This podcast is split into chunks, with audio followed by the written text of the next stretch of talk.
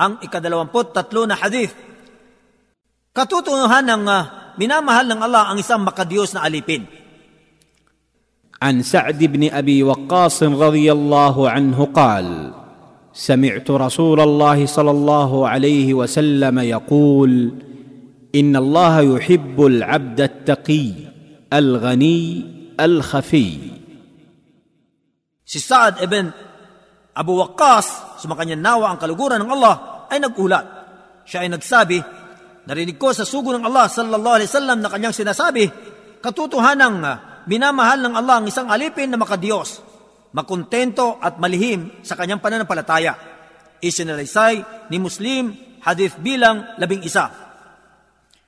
Ang tagaulat ng hadith na ito, siya si Abu Ishaq Sa'ad ibn Abu Waqqas Az-Zuhri Al-Qurashi, isang dakilang sahabi.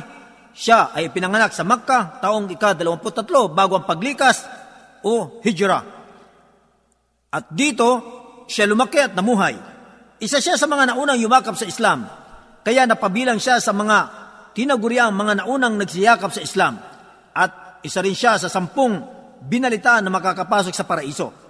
At kabilang din siya sa lipon ng anim na pagsasanggunian na itinalaga ni Omar bin al-Khattab upang ang isa sa kanila ay maging tagahalili para sa mga Muslim pagkatapos niya. Pagkaraan ay lumikas siya sa Madina at nakibaka sa pakikipaglaban sa Badr at sa iba pang mga labanan pagkatapos nito. Siya isa sa mga anak ng tiyuhin ng nanay ng propeta sallallahu alaihi wasallam kaya tinawag siya ng propeta na Tiyo. Ibig sabihin ay kabilang lamang sa kanyang mga tiyuhin at hindi kapatid mismo ng kanyang ina. Siya isang uh, mga ngabayong mandirigma at ubod ng tapang.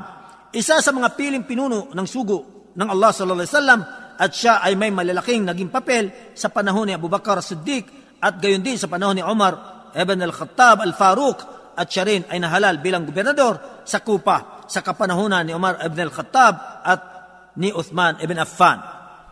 Si Saad ibn Abu Waqqas ang namuno sa sandatang hukbo ng mga Muslim sa labanan sa Persya at Iraq. At dahil sa kabutiang loob ng Allah, nakayanan niyang talunin ang Persya na napakalaking pagkatalo sa Kadisiya at siya rin ang sumako sa Madain. Siya ay lagi nang tinutugunan ng Allah sa panalangin at meron din siyang mga dakilang katangian at maraming kabutihan. Datapat, kusa naming di binanggit ito upang makaiwas sa mahabang pagsasalaysay. Pagkaraan ay tinalikudan ni Saad ibn Abu Waqqas ang mga kaukulang bagay sa pag-aatol at politika at lumayo siya sa malaking kaguluhan na naganap sa pagitan ng mga sahaba. Bagkos, inutusan niya ang kanyang mga pamilya at mga anak na huwag nila siyang balitaan sa mga nagaganap na kaguluhan sa pagitan ng mga sahaba. Siya ay nakapag-ulat ng dalawang daan at pitumpung hadis sa mga aklat ng sunna. Siya ay isang pandak. Binawian siya ng buhay taong ika-55 sa Hijri sa Akik sa kanyang palasyo ng may layong pitong milya mula sa Madina. At ang gobernador sa Madina sa panahon na yaon ay si Marwan ibn al-Hakam ang siya nakapagsigawa sa kanya ng salatul janaza o dasal para sa patay. At nailibing siya sa Bakia at siya ang pinakahuling namatay sa mga muhajirin o nagsilikas mula sa Makkah patungong Madina.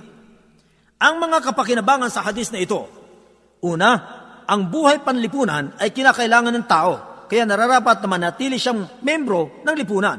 Pangalawa, kapag humantong sa paggawa ng kasalanan ang pakikihalubilo sa lipunan, tunay ng pagiging malayo sa lipunan sa ganitong kalagayan ay mas kanais-nais para sa sinumang hindi kayang pangalagaan ang sarili laban sa kasamaan sa kanyang pananampalataya o pagkasadlak sa ipinagbabawal at mga kahina-hinalang bagay at mga katulad nito.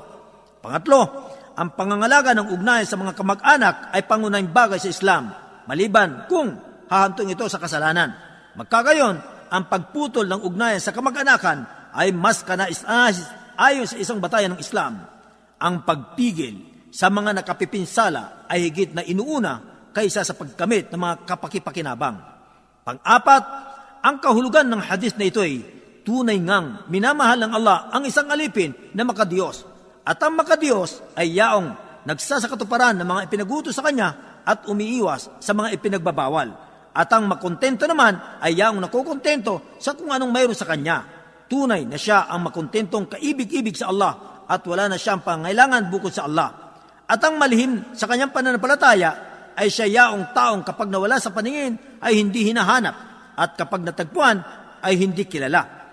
Subalit, isa siyang dakila at kataas-taasan sa paningin ng Allah.